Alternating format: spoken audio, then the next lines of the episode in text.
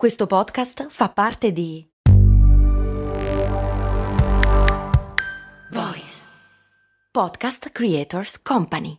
I'm Sandra, and I'm just the professional your small business was looking for. But you didn't hire me because you didn't use LinkedIn jobs. LinkedIn has professionals you can't find anywhere else, including those who aren't actively looking for a new job but might be open to the perfect role, like me. In a given month, over 70% of LinkedIn users don't visit other leading job sites. So if you're not looking on LinkedIn, you'll miss out on great candidates like Sandra. Start hiring professionals like a professional. Post your free job on linkedin.com/people today. Benvenuti e benvenute in questo nuovo episodio della nostra serie in cui andiamo a scoprire se dietro una campagna pubblicitaria si nasconde il seme della follia oppure il lampo del genio. Io sono Max Corona e vi ricordo come sempre di iscrivervi al canale podcast, un gesto gratuito e simbolico ma che contribuisce a mantenere vivo questo show. Protagonista dell'episodio di oggi è il brand Heinz, il mitico brand di salse e anche creatore del ketchup. In realtà questa iconica salsa ha una storia ben più lunga e articolata. Vi lascio in descrizione un episodio del podcast Brandy in cui andiamo a scoprire la storia dietro questa salsa così strana e delle origini veramente antiche.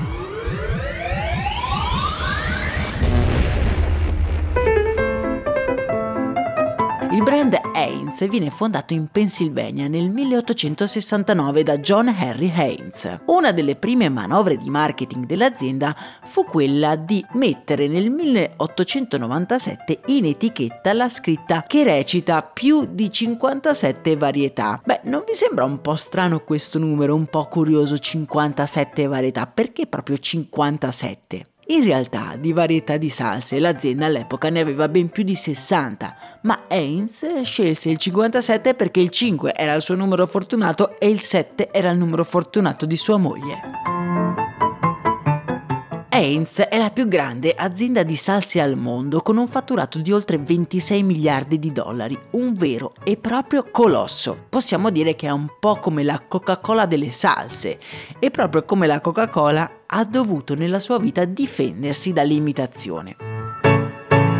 Infatti negli anni seguendo il successo dei due brand sono nati molti altri prodotti che hanno cercato di sfruttare la notorietà di quel prodotto per incrementare le proprie vendite. Le persone poi subiscono un po' il fascino di questi brand e avere un marchio di salse o di cola diverso da Heinz o Coca-Cola, beh, è sinonimo di status. Prendiamo per esempio la Pepsi, che in realtà ha avuto un po' il problema inverso. Negli anni 40 la Pepsi era la bibita della classe sociale meno abbiente, costava meno e dava il doppio del prodotto per lo stesso prezzo. Cosa succedeva quindi nelle famiglie? Si comprava una bottiglia di Coca-Cola in vetro, bella da mettere in tavola alle cene con gli amici, e poi un bel bottiglione di Pepsi da utilizzare per rabboccare quell'unica bottiglia di Coca-Cola. Ecco, Heinz ha il problema, come dicevamo, inverso. Malgrado sui tavoli di qualsiasi cucina americana o diner che si rispetti c'è una bottiglia elegante di vetro di Heinz, beh, il ketchup che c'è dentro difficilmente è dell'azienda di Pittsburgh,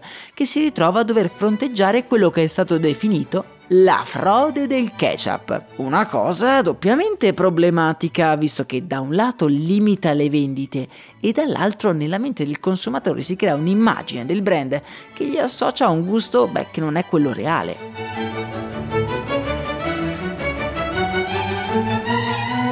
Il reparto marketing si scervellava da anni per creare una campagna che potesse aiutare i clienti a capire che quello che stavano mangiando in realtà non era Heinz. La soluzione che hanno trovato secondo me è davvero ingegnosa e la campagna si chiama Is That Heinz?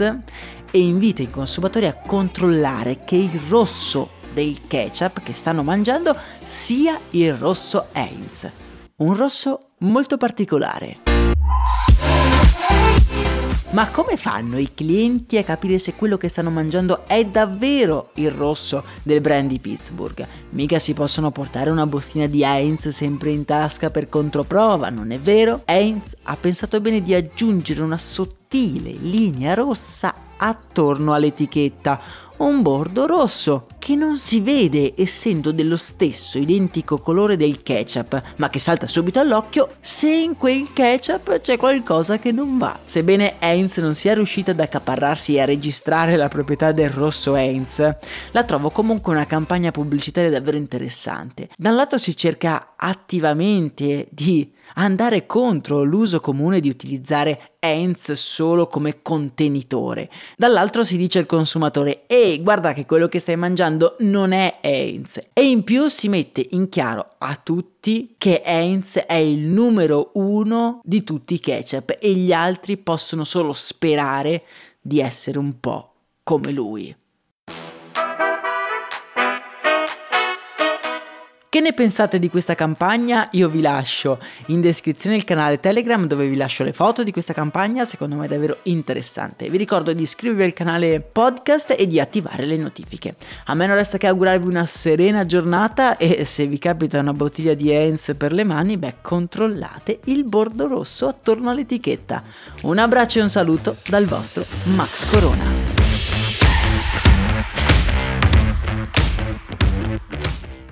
Vacanze in Sicilia o in Sardegna? Con i traghetti GNV porti tutto quello che vuoi, ti rilassi fino a destinazione e se prenoti entro il 14 maggio, posto ponti a partire da 33 euro. Non c'è modo migliore per andare in vacanza. Scopri i dettagli su gnv.it. Offerta valida sulle linee Napoli-Palermo e Genova-Olbia, 10.000 posti disponibili.